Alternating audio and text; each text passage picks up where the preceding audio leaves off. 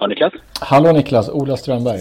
Hej Ola, hej. Hallå, normalt brukar jag säga skidförbundet när jag ringer journalister, men inte idag. Nej, just det. Just det. Nej, precis. Ny, ny hatt på. Ja, Ja, det är väl härligt. ja, jag, tycker ja jag tycker det. Ja, lite fritidssysselsättning. Ja, har du tid några minuter eller? Ja. Absolut, Ja. absolut. Låter det bra här eller? Jag, jag sitter Ja. i en bil på eh, parkeringen på Ica här. Eftersom Niklas jobbar med public service så är det viktigt att notera att man behöver alltså inte sitta på parkeringen på just ICA. Det finns andra livsmedelsbutiker också. Tillbaks till intervjun. Ja, för tusan. Nej, men det här låter jättebra. Ja. Hej och välkommen till podcasten Snabbbanan. Förmodligen Sveriges största podcast med simrelaterat innehåll. Ola Strömberg heter jag, men jag är inte lika intressant som vår gäst som idag heter vad? Niklas Nord heter jag. Niklas Nord. Och varför tror du att det är intressant för våra lyssnare att eh, lyssna på dig? Vad är din simkoppling? Oj, eh, min simkoppling Ja, den är ganska... Eh, det, det, dels är jag ju kommentator på SVT Sport, eh, simkommentator. Men sen har jag också... Jag har en egen bakgrund som simmare och eh, är simtränare också idag. Så att jag har väl en, ja, står på lite olika ben. Men eh, väldigt, väldigt, väldigt sim, simintresserad kan man säga. Och om man tar simbakgrunden, hur, hur kom det sig att du sökte dig till simning en gång i tiden och började simma? en slump. Jag följde med en kompis, eh, var väl åtta år kanske, till, till en träning och sen blev jag väl kvar där. Jag saknar väl eh, bolltalang också så att det blev, eh, så det blev ingen fotboll eller så utan det blev simningen och sen så, eh, ja, fastnade vi det där. Mm. Det var roligt. Kompisar och, och ja, sådär. Ja, men jag tror att du har, du har en poäng där. Saknar bolltalang. Om man skulle dra ett snitt av de som simmar så är jag nog saknar Det bolltalang. Ja, den är ganska markant. Eh, Den är nog väldigt markant. Det vara intressant att ta, ta Ja. sån jämförelse med olika andra sporter. Nej, simning, simmare är generellt inga, inga supertalanger i, i, i boll om man får vara lite generaliserande. Nej, så är det faktiskt. Och sen har du på SVT också då tagit dig an simningen. Var det ett val eller, eller blev du vald att du ska bevaka simning? Hur går det till? Ja, det, det var ju en dröm egentligen. Jag, när jag pluggade, pluggade till journalist för, vad blir det nu, 17 år sedan eller något sånt där. Så, så sökte jag in egentligen med så här drömmen om att om, ja, jag skulle vilja bli simkommentator på SVT. Jag förstår att det är ganska litet nålsöga och söka till utbildning för det. Men det, det var ju det, det jag hade som dröm egentligen. Och sen så började jag jobba som journalist. Först nyhetsjournalist och sen kom jag in på SVT Sport som reporter. Um, men försökte ju tidigt liksom nischa in mig mot simningen sådär. Sen är det klart att Staffan Lindeborg var ju kommentator och det var ju... Exakt, det är inte ingen man- jättelätt att knuffa, ingen man, knuffa bort ingen honom. man knuffar undan. Nej, precis. Nej. Nej, jag fick följa med ändå eh, på, på något, eh, något EM och, och ett par VM där som reporter. Och, och sen när tiden var mogen därför eh, så, ja det var ju Staffan som sa det helt enkelt. Alltså säkerligen i samråd med cheferna förstås. Men att eh, nu Niklas är det dags för dig att ta över här. Så då, eh, då fick jag kliva i de stora skorna. Ja, vad kul. Inte lätt att fylla, men väldigt roligt. Ja, nej men verkligen. Och om, om man tittar på den and, andra typer av idrotter som du också bevakar, eh, skidor av olika slag, friidrott, är det, är, det någon, någon, är det någon annan som du har så reguljärt följer? Ja, det är det friidrott, det är längd, skidor, det är skidskytte ibland. Eh, sen hoppar jag in på lite olika sporter. Men eh, ja, curlingen brukar jag väl ofta hålla i Ja. eh, också. Mm. Eh, Och vissa är ju bara bananskals, eh, att man har snubblat in på någonting. Och vissa har jag verkligen försökt styra mot. Jag har alltid varit intresserad av, förutom simningen, så har jag varit intresserad av längdskidor och skidskytte och friidrott och ja, individuella sporter. Ja, precis. Jag tänkte det. individuella sporter och faktiskt kanske också de där det, ja det är väl de många individuella där det kanske inte finns jättemycket pengar heller. Så det är, jag antar att det är också en speciell typ av idrottare som, som söker sig dit också. Eh, Så blir det ju Ja. per, per Ja, definition. men jag tror att Ja. Nej, men det, det är sådana sporter jag samlar. Jag, jag, jag, liksom, jag gillar ju OS. Det är hur tråkigt just nu då att vi inte har rättigheter på SVT. Men nej, OS har ju alltid varit liksom det största odiskutabelt för mig. Så att jag tror då också OS-sporterna då. Jag kan ju fastna för allt möjligt där. Alla möjliga små, små sporter som jag tycker är spännande att följa. Men om man då tittar på de här sporterna som du följer individuella här och man fokuserar på simningen. Hur kan svensk simning få ännu mer mediauppmärksamhet och få folk att förstå hur duktiga de som inte är Sara Sjöström är. Typ Erik Persson, Michelle Coleman och liknande. Som jag tror, om man tar gemene man, så är de inte lika välbekanta som eh, en del friidrottare eller längdskidåkare till exempel. Nej, som är på samma nivå ungefär. Ja. Precis, Eh, absolut, ja. så är det. Så är Varför, det. varför blir det så? Ja, ja, väldigt bra fråga. Jag, jag, delvis kan jag tänka mig att det är det är under mästerskapen framför allt och inför mästerskapen och Mm. strax efter som, som simningen märks. Så om man jämför med friidrotten och längdskidorna, skidskytte och sådär, då har vi ju vi har en stor Diamond League-säsong Ja, i friidrotten. Där eh, alla de bästa i princip möts Mm. eh, varje vecka, nästan hela sommaren. Och sen har vi det samma sak i världscupen i längd och världscupen Mm. i skidskytte. Där har man ju lyckats. Där Mm. är det ju, där är ju en världscup som folk bryr sig om. Ja. Eh, simningen har slarvat bort det där. Det är ju inte, inte, absolut inte på nationell nivå som det är, något, som det är någon, någon, någon miss. Utan det är väl, det är väl på den stora fin, fina nivån. Mm. Eh, det saknas tävlingar som känns relevanta mellan Mm. mästerskapen skulle jag säga. Mm. Är ESL en sån som skulle kunna eh, täcka det där hålet? Tror du? Nej. Och varför inte? Jag tror inte att det är... om man får vara så också fortsätta vara på det här med att vara generaliserande. Mm. Också. Det känns inte så eh, svenskt. Mm. Man tänker på, på svenska folket då, vad, vad, man ska fast, vad man fastnar för och sådär. Det, det är lite, för mig också, jag är kanske lite gammaldags, men det är lite mycket gala tycker jag över det. det jag tycker liksom simningen, det, det är en exakt sport. Det handlar om tiderna mycket. Mm. Man, vid, vid ett par av de här tävlingarna, liksom, man såg inte ens sluttiden. Man blev jätteirriterad. Man såg Mm. bara en massa färger och lampor och musik. Eh, det låter som att jag är 85 år gammal här och inte 38. Men ja, jag, jag tror att det är ett problem. Och jag tror världskuppen, det, det, behöv, det behöver heta världskuppen tror jag. Mm. Och det behöver vara liksom över en, sträcka sig över en längre period och vara alla de bästa med hela tiden. Mm. Och det här med lagen också. Jag tror att det är väldigt svårt att skapa sig en, eh, en personlig relation till eh, Condors eller Roar eller allt vad de heter då. Current och Mm. Jag vet inte. Det, det är klart att det på, på det, någonstans måste man ju börja. Det, så är det väl med alla lag i alla lagidrotter. Men simning är ju ingen lagidrott på det sättet. Nej. Eh, riktigt. Som Nej. fotboll och, och hockey och sådär. Jag tror det är svårt att att få ett klubbhjärta. Tror du att man ska, ska försöka få det mer så eller ska man hålla fast vid att nej, men vi ska ha individuella stjärnorna och det är de som man följer? Antingen det eller ska man ha lag. Då tror jag, tror jag, jag tror det är svårt med nationer. Men man kanske kan sätta ihop det lite så att det blir lite mer begripligt. Att man har ett Nordenlag Mm. mot ett, liksom ett ja, USA och man har, eh, jag, jag, vet inte, Mm, jag förstår vad du menar. Mm. lite, lite så geografiskt uppdelat. Mm. Även om det försvinner mer och mer inom idrotten i stort också. Det, det här med nationer, det är ju mycket lag, jag vet, inte, i cykelsporten eller du har, Mm, just det. du har i, i långloppscupen i längdskidor och sånt där. Det går ju mycket mot det. Så jag förstår ju att den, den utvecklingen är ju, är ju pågående. Och det kanske inte, det kanske inget man kan stoppa. Men, men jag, jag, jag personligen känner att jag, jag tror att det är lättare att, att ha, skapa relation till ett, till ett Nordenlag. Mm. Ett lag där det är någon, en från Sverige och någon från Sydamerika, Mm. någon från Australien. Skulle det vara intressant äh, att ha om man tar en nivå lägre om man säger så inte en världscup för då måste man verkligen ha med fina, de ska vara med på banan. Skulle det vara intressant Mm. att ha en nordisk serie eller en allsvenska i simning eller något liknande för att få de här stjärnorna att faktiskt synas lite mer? Skulle det vara någonting Ja. som skulle kunna hjälpa till? Ja, det tror jag. Det tror jag. Vi har ju GP-serien Mm. och sådär. Men att man får den i lite, lite större, ja men kanske en nordisk serie. Det finns ju redan idag bra nordiska tävlingar. Mm. Som många av våra bästa simmare åker på och sådär i, i Norge och, och, ja, och Sverige och sådär. Men, men eh, få det som en, som en mer tydlig serie och det lockar de allra bästa att faktiskt ställa upp. Det är Mm. det som är, som är problemet. Det är problemet även på, på, på en internationell nivå. Eller om vi kommer till kortbanemästerskapen Mm. att få de bästa att vara med på ett kortbane-EM. Mm. Hur, mycket, hur, hur stort problem är det då till exempel att Sara som ju är superstar nummer 1, 2, 3, 4, 5 att hon inte ställer upp på vissa av de internationella mästerskapstävlingarna? Ja, men det är klart att det är ett problem. Eh, och det är ju liksom inte, det är förmodligen det är inte Saras fel. Det är väl tävlingarnas fel Mm. på något sätt. Vad de, hur de är placerade och Mm. hur, de, hur de marknadsförs, antar jag. Det, det, ja, men det är ett problem. Men man pratar med de som inte, till exempel på redaktionen, som inte är lika simintresserade som man själv. Och det är ju inte många. Det är jag och. Maria Wallberg. ja, precis. Det, ja, jag och Maria Wallberg, det är ju här- härligt att ha Maria, Ma- Maria Ja. med, med mig i alla fall. Så vi, vi har en liten sim, simklubb där. Eh, men eh, då, då är det ju så. Om man säger, ja men nu kommer ett, den här tävlingen. Så här, ja, är Sara Sjöström med? Nej, det är, nej men, men, Michelle Coleman är med, Erik Persson är med. Så räknar man upp sådär. Ja, ja, okej, ja, ja. Mm, och det förstår man ju. Sara Ja. är ju som du säger 1, 2, 3, 4, 5 och sen, Ja. sen kommer de andra.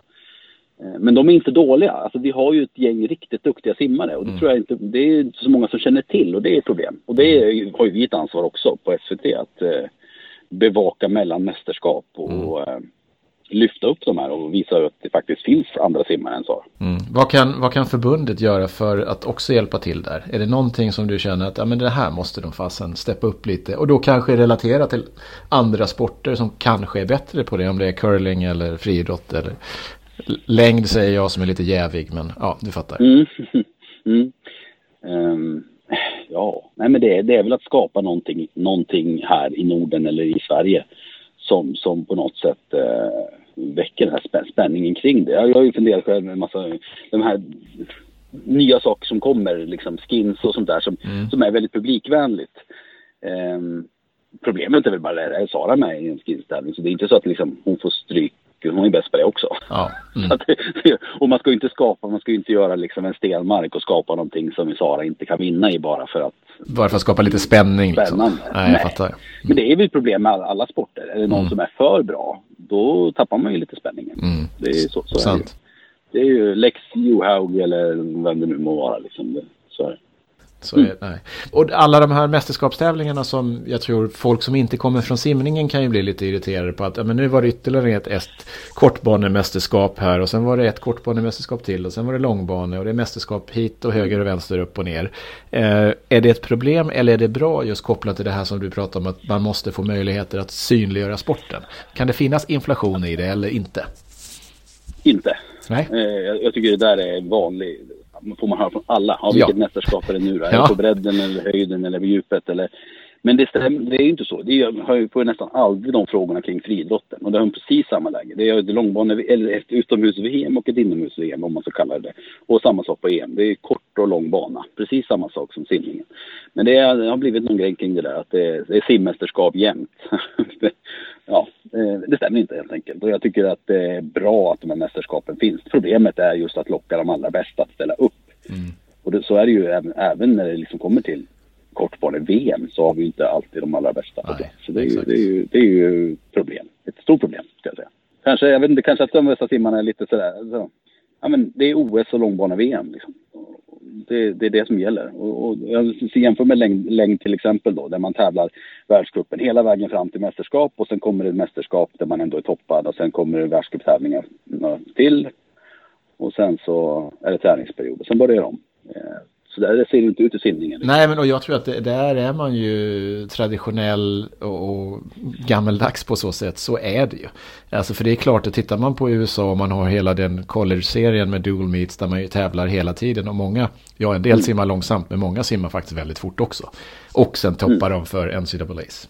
Eh, så det är klart att det går att tävla jätteofta och ändå simma fortare när det gäller om man säger så. Ja, och våga tävla otoppad då. Ja. Alltså våga, våga möta varandra, möta de, sina värsta konkurrenter även om man inte är på, på sin absoluta topp. Ja. Och det har vi ju. Det, det, det är ju så. Det är, Sara, Sara Sjöström har ju tävlat Mycket, sett, ja. liksom, när hon inte har varit på, på, på topp och sådär. Och sen så kan hon ändå liksom det hända saker under en ISL-serie eller vad det, vad det må vara. Så, så det, de, de kan ju tävla mycket och det, vissa gör ju det. Ja. Men det är inte långt från alla som gör det. Det mm. dyker ju alltid upp nya simmare till ett OS som man knappt har sett Precis. om man följer det vanliga simutbudet som man kan ta del av här hemma. Mm, nej, men så är det. Man jämför då simmare med de andra idrotterna som du bevakar. Om man ser rent så här personlighetsmässigt. Är det någon skillnad på simmare jämfört med längdåkare eller friidrottare eller curlingspelare? Är det ungefär samma skrot och korn? Eller är det någon unikitet? Jag tycker simmare är ganska lätta att ha att göra med. Lite som de andra sporterna. Det är nog att det är, det är liknande sporter. Och som mm. du var inne på tidigare, liknande personer om man kan mm. säga så. Som söker sig till de här individuella sporterna. Ja. Eh, jag tycker att det är eh, ofta väldigt lätt att göra med. Och det är, det är, ju, det är ju till deras fördel förstås. Mm. Och det, det borde ju också generera i eh, bättre bevakning. Men det finns ju många som är duktiga på att bevaka. Jag hörde ju Fransson till exempel här. Sidan. Mm. Hon är ju väldigt duktig för DN och, och mm. bevaka, bevaka simningen. Precis. Och vi eh, försöker men vi kan säkert bli ännu bättre. Framförallt det här mellan mästerskapen och reportagen och, och den biten. Mm. Tror jag det går att förbättra. Mm. Om man ser på de tävlingarna som du har bevakat. Är det någon tävling eller något lopp som har gjort mest intryck på dig? Som du kan komma på. Det där var ju fantastiskt. Um, ja, det var ett mästerskap som vi inte sände faktiskt. När jag var där som reporter och, och, och följde. Um, det är alltid speciellt att få kommentera mm. Lopp, medaljlopp för svenskar och så vidare har jag gjort och det är jättespeciellt och häftigt med Sara Sjöström förstås och få kommentera liksom, guld på EM och VM mm. till Sara. Men det, det, det stack ändå ut där tycker jag VM i Kazan 2015 eh, när Jenny Johansson mm. skräll skrällvann 50 meter bröstsim. Det var något alldeles extra tycker jag. Jag satt i bussen på vägen till eh, finalpasset då med, med ett gäng andra journalister och så pratade vi om vad som skulle hända och sådär. Och så sa jag det att eh, men jag tror Jenny hon, hon tar medalj. Mm. Jag känner på mig att hon tar medalj och de skrattade så ja, ja, eller hur. Och då blir jag så här så att jag liksom eh, hetsar upp mig ännu mer. Ja. Jo men hon kan vinna. Ja. Slänger, det trodde jag inte på. Jag trodde inte. Men sen när hon vann så var det väldigt speciellt. Jag, jag vet inte, jag har ingen jätte... Jag kommer ändå ihåg när hon började simma, mm. eh, Hedemora. Eh, för jag simmade då i Hudiksvall. Hon var ju en massa år yngre än mig. Ja. Men jag kommer ihåg att hon var en duktig bröstsimmare. Och sen när jag, när jag bodde i Uppsala några år senare, innan jag började ordentligt på SVT, så skrev jag lite grann för Uppsala Nya Tidning. Mm. Och då skrev jag simning när, när det gick bra för Jenny, för då simmade hon för, för Uppsala. Och sen fick jag då eh, följa det här loppet på plats och göra intervjun med henne efteråt. Ja, och, häftigt. Och sådär. Och, och, och, ja, det var häftigt. Det var speciellt. För jag försöker ju alltid, man försöker ju hålla sig professionell, men jag kunde inte hålla tillbaka tårarna. så vi tog och grät båda två intervjuer.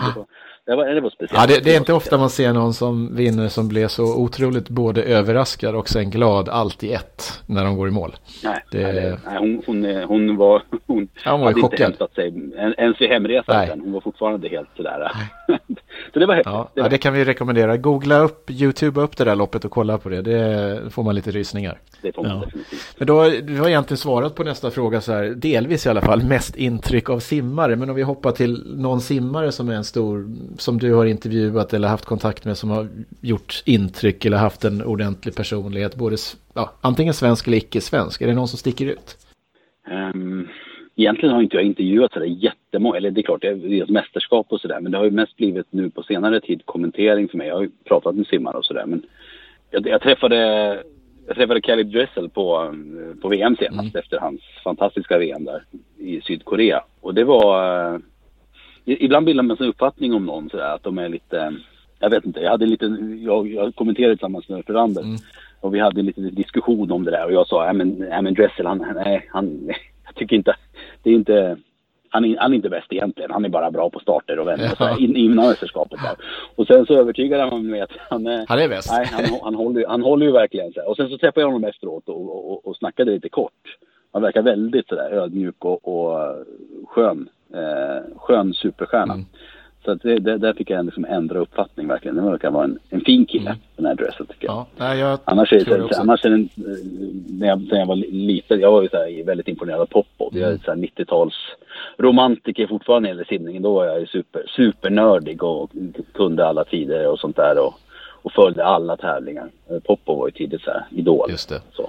Simma är ju också, också ett, för er som är lite yngre och inte har hållit koll på Popov så kan ni ju youtuba honom också. Då får ni en, en teknik med höga armbågar som ingen slår.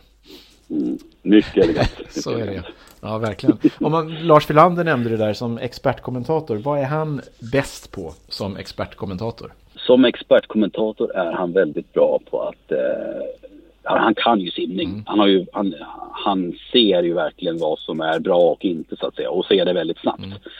Eh, han, eh, många som håller på och simmar och så där, men sen släpper det så kan man ju liksom ändå, man, man har väl kvar någon blick för det sådär men Lars har, har ju behållit det hela, hela tiden. Sen dessutom så um, har vi ju väldigt kul ihop så att jag tror att vi, vi hittade våra roller väldigt snabbt tror jag, mm. jag och Lasse. Det är alltså speciellt att sätta sig bredvid en ny expert.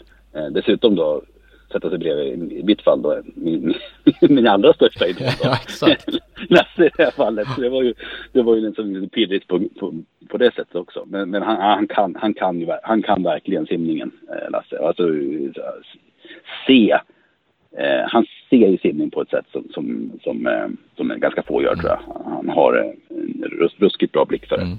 Om man ser då OS som förhoppningsvis blir här 2021. Eh, kommer du att vara där på något sätt och reportra fastän ni inte sänder det? Eller hur funkar det? Vet ju inte riktigt. Förmodligen inte. Vi har ju haft eh, vid de senaste olympiska spelen så har vi ju inte haft så stora befogenheter på plats. Nej. Så vi har inte haft så många på plats. Och jag, jag, tror inte att jag är en som kommer finnas där. Nej. Jag hoppas ju att, eh, så som Maria Wallberg är där. Mm. Uh, som är väldigt som bred i sin sportkunskap och då simningen som är, blir en viktig del. Det är bra att ha en. Mm.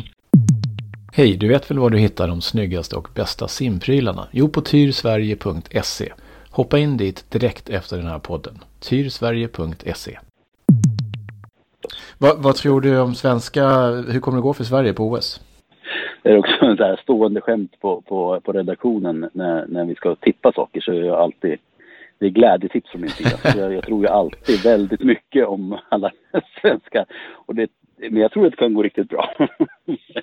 tror jag. Eh, jag. Jag hoppas ju, jag hoppas ju att Sara Sjöström eh, är i den formen så att hon orkar hela hundringen i fjärilen. Det är, det, är liksom en intressant utveckling där på Sara. Verkligen. Från, från de här otroligt långsamma första 50 till superhemgångarna.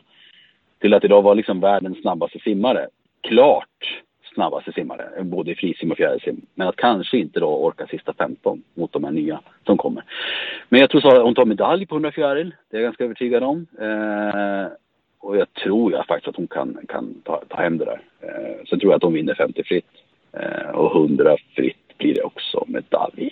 Ja, Ja, jag tror att det kan bli tre, tre guld. För tre, ja, tre medaljer. Ja, tre, tre guld om hon har stolpe in. Mm, tre guld om hon har stolpe in. Om hon har, om hon har liksom sitt, eh, om hon är, om hon är där hon ska, ska vara. För hon är, det är ju det så, alltså nu man har sett henne nu i ESL-simningen så har det ju varit eh, supertydligt och ganska, ganska häftigt att se den här undervattenskampen mot de, ja men sådana som Banic och Kromovic och de hon möter. Mm att det är så tydligt hur mycket snabbare de är, Sara, under vattnet. Ja. Och har ju Sara ändå utvecklats enormt senaste åren. Ja. Men där, alltså, där, eh, där finns det ju fortfarande att göra. Jag vet att hon jobbar jättemycket på det, men, men, men i långbassäng, där, där kommer hon ju mer till sin rätt. Så det blir ju...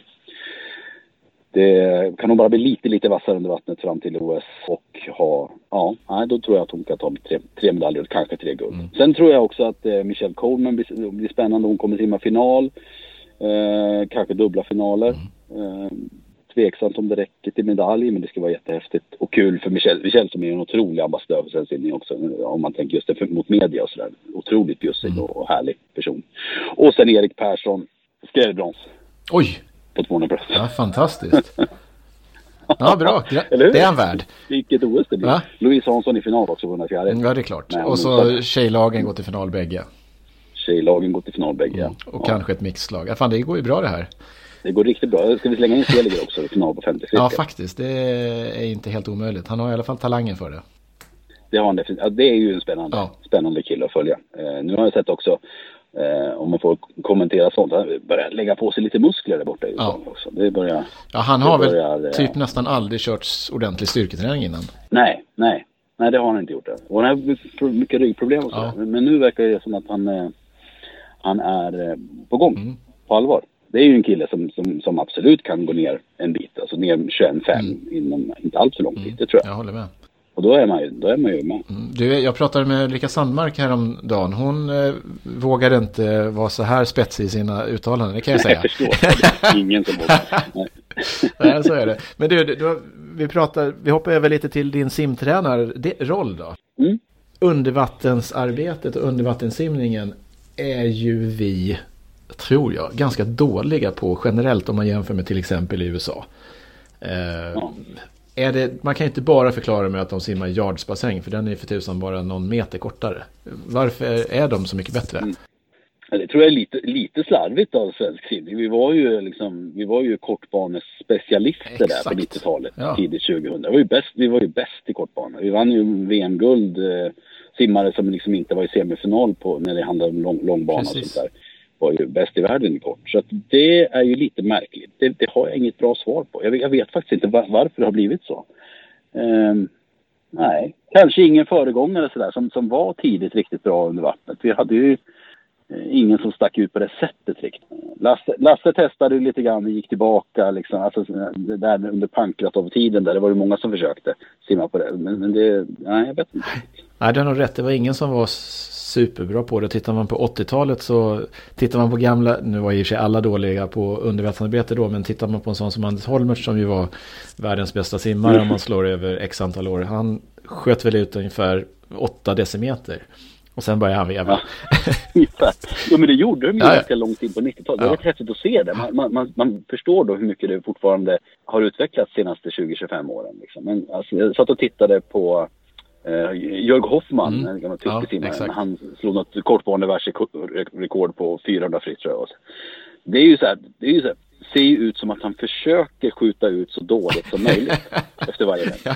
här, hur ska jag kunna bromsa det här så mycket jag bara kan? För att sen bara... Så, det, det, den utvecklingen är, är, är ju häftig att se. Jag tror simningen den kommer fortsätta utvecklas under vattnet. Ja. Eh, även framåt, det tror jag. Ja, det tror jag. Men och, du, din, du, är simtränare, du är simtränare, vilken, vilken ålder är ungdomarna eller de som kör där? Ja, jag har lite sådär blandat vi, vi, går under Uppsala simsällskap men, men, vi har en liten Knivsta-sektion och det blir liksom lite så här småstadsklubb av det så att vi har liksom blandade åldrar på gott och ont. Det är från eh, 8 år till 15 mm. ska jag säga. Mm. Jag har 30-tal simmare, fyra på två grupper. Så att, och det är i den så största gruppen som har tränat längre och där är ju simmarna mellan, mellan 10 och 15. Okay. Så det blir lite, lite stökigt ibland på två banor med 10-15 simmare. Men, men det, det, det, är ett härligt gäng, så det är kul att... Mm. Och hur tycker du, att, tycker du att svensk simning och det som du håller på med, är det liksom anpassat till 2020 års sätt att träna och tävla? Eller behöver man göra någon förändring eller utveckling för att få barnen och ungdomarna att hålla på så länge som möjligt? Eller tycker det är så kul som möjligt? Min, det jag försöker göra, i alla fall liksom fram till en viss ålder, att inte gå på det här med meter liksom tidigt. Det, för det, det vet jag ju själv hur många som slutar av. Alltså om, om man börjar, börjar trycka fram på, på med några extra tusingar varje år liksom, eh, på varje pass. Så att det är fort, fortsatt försöker vi hålla det ganska skoj. Mycket annorlunda, eh, man säga, lagkapper och vi kör ju mycket hög, liksom, mycket i hög fart fast liksom i le lekbetonat så att de får simma bra teknik och fort. Eh, inte så det är jättemånga långa serier, i alla fall inte varje vecka, men ibland. Så. Jag vet, men eh, landträningen går väl att utveckla förstås. Vi har ju inte de liksom, dels har vi inte den utrustning, vi har inte de lokalerna heller. Men det är klart, det hade ju varit jättebra att ha en gympasal tillgänglig som liksom en halvtimme i samband med varje pass. Så vi försöker göra lite landträning på, på på sidan om kanten av bassängen. Men det är ganska små ytor. Men det är väl också, det, väl, det har man väl sett. Det jämfört med det, när jag höll på, eller när du höll mm. på, det var ju det var ju framförallt att jaga meter. Ja, exakt. Och det är ju inte fel heller. Det, det är klart att det ska vi göra vid någon, någon gång ändå. Sådär. Men, men eh, så när jag höll på, jag är ju ännu äldre och höll på för ännu längre sedan, då var det ju verkligen så många meter man kunde squeeza in på de där, ja, jag kör, körde ju gnetigt så två och en halv timme. Så blev det, mm. blev det 10 000 så blev det 10 000 och det kan man ju inte säga, om man inte verkligen tycker att det är roligt så håller man inte på med det där. Alltså det, det tittar man i efterhand, alltså det, ja, jag förstår ju varför folk inte kör det där. Nej, det är ju inte jätteroligt. Det är ju en viss typ av människa som klarar ja, det. Lite, lite sjuk i huvudet. Många som faller bort lite tidigt. Ja, lite så är det faktiskt. Ja. Ja, men vad, vad spännande Niklas. Har, har, jag missat någon fråga som du gärna skulle vilja föra fram till eh, svenska folket? Även om du har kanske en ännu större plattform tack vare SVT. Men du når i alla fall simnördarna här. Ja, men det, alltså, det är superkul att få snacka simning ja. på det här sättet. Det är, jag märker det, jag håller med. Man får, då sällan man får det. Ja. Jag blir bubblig. Jag vet inte vad, jag har inte tänkt på riktigt vad vi skulle prata om så. Det var ju spännande frågor. Jag, vet, jag har inget så här på rak arm. Alltså, det är klart att det skulle vara jättekul att sitta och namedroppa simmare och världsrekord från 90-talet i en halvtimme. Men det tänker jag kanske. Exakt, då tappar vi några lyssnare. Jag tror det. Det kan bli så. Det kan ja, ja, men superintressant. Det känns ju fantastiskt för svensk simning att ha en eh, ambassadör. Ja, det är väl du och Maria då, framförallt på SVT Sportredaktionen. Så det, det är ju grymt ju. Ja. Det måste man säga. Ja, men det, det, jag hoppas, hoppas att vi är rätt personer på rätt plats. Men vi, kan, vi ska väl försöka, försöka göra mer. Bredda det. Ja, men Janne är väl, han borde ju vara en ambassadör också. Janne Olsson. Gammal, ja, ja, gammal GS och allting. Janne ska vi inte glömma. Nej, precis. Absolut. ja, men så Janne det bra. ska vi inte glömma. Ja, men skitbra Niklas. Ja, det finns fler. Det finns fler. Det är många som är intresserade. Man märker ju det när det väl är ett mästerskap. Ja, men titta, alltså, tittar man på det. Simning, friidrott, liksom, om, man, om man undantar fotboll och hockey, stora lagsporterna, så har du ju längd och alpint och simning och friidrott som är ganska överlägset de fyra, och skidskytte nu också, de fem, fem största mm. intressesporterna om man säger så.